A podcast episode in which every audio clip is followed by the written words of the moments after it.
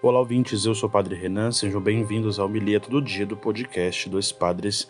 Hoje é terça-feira, 28 de novembro de 2023, 34 semana do Tempo Comum, Evangelho de hoje, Lucas, capítulo 21, versículos de 5 a 11. Naquele tempo, algumas pessoas comentavam a respeito do templo que era enfeitado com belas pedras e com ofertas votivas. Jesus disse: Vós admirais estas coisas? Dias virão em que não ficará pedra sobre pedra tudo será destruído. Mas eles perguntaram: Mestre, quando acontecerá isto? E qual vai ser o sinal de que essas coisas estão para acontecer? Jesus respondeu: Cuidado, para não ser desenganados, porque muitos virão em meu nome dizendo: Sou eu, e ainda o tempo está próximo. Não sigais essa gente. Quando ouvirdes falar de guerras e revoluções, não fiqueis apavorados. É preciso que essas coisas aconteçam primeiro, mas não será logo o fim. E Jesus continuou: Um povo se levantará contra o outro, um país atacará o outro país. Haverá grandes terremotos, fomes e pestes em muitos lugares. Acontecerão coisas pavorosas e grandes sinais serão vistos no céu. Palavra da salvação. Glória a vós, Senhor.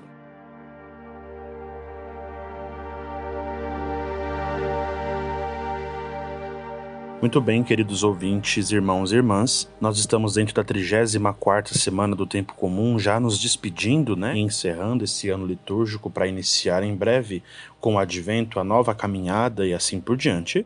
Aqui nós somos então convidados a rezar esse fim de temporada, né? Esse fim das coisas e, e o evangelho que apresenta para nós esses sinais dos fins dos tempos, né?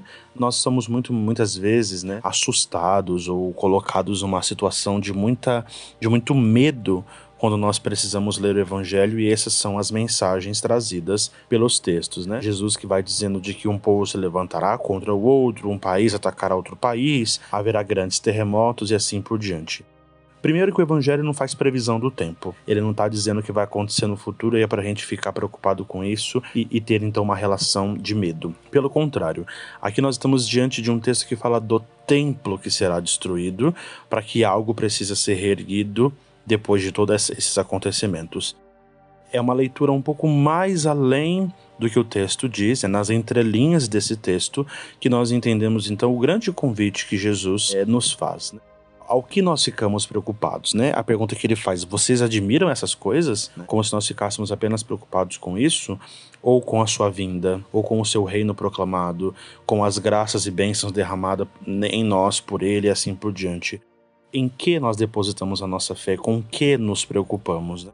Com essas coisas que podem ser que aconteçam ou não, ou simplesmente com a sua chegada, com a transformação em nossas vidas que ele faz e com o evangelho que precisa ser anunciado.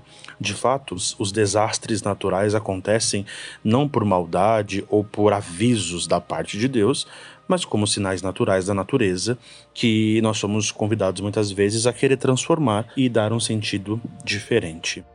Vamos pedir ao Senhor, então, nessa liturgia, que nós possamos ser alimentados pelo Seu Evangelho, pela Sua palavra, e assim nós possamos nos perguntar também o que nós admiramos. Admiramos a palavra de Deus ou esses sinais que acontecem naturalmente?